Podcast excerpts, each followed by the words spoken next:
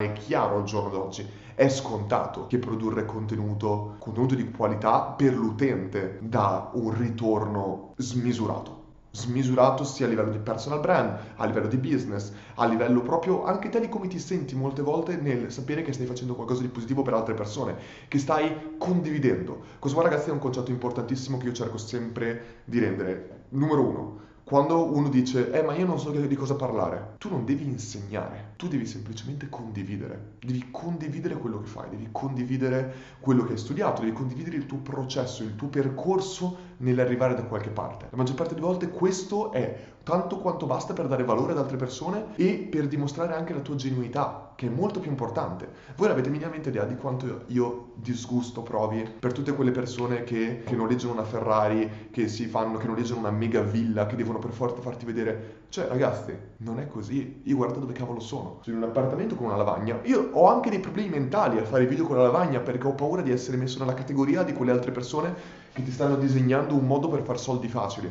Ho veramente il terrore di fare questo, ma la lavagna in questo caso qua mi serve perché dà un doppio apprendimento anche a livello proprio visivo, oltre che semplicemente uditivo quando parlo, e di conseguenza è importante. Io veramente reputo importantissimo la condivisione. Quando tu condividi qualcosa non puoi condividere solo il bello, perché quando tu condividi qualcosa devi condividere tutto, secondo me. Chiaramente non devi entrare nel personale, però nel senso non puoi condividere soltanto i lati positivi di un business, non puoi condividere soltanto quello che ha funzionato. Quello che non ha funzionato la maggior parte di volte è quello che dà, può dare ancora più valore. Quando tu mostri qualcosa che non ha funzionato, intanto stai dicendo a una persona di non fare quella cosa, dicendogli quello di non fare o quello di smettere di fare è più importante molte volte di capire cosa fare.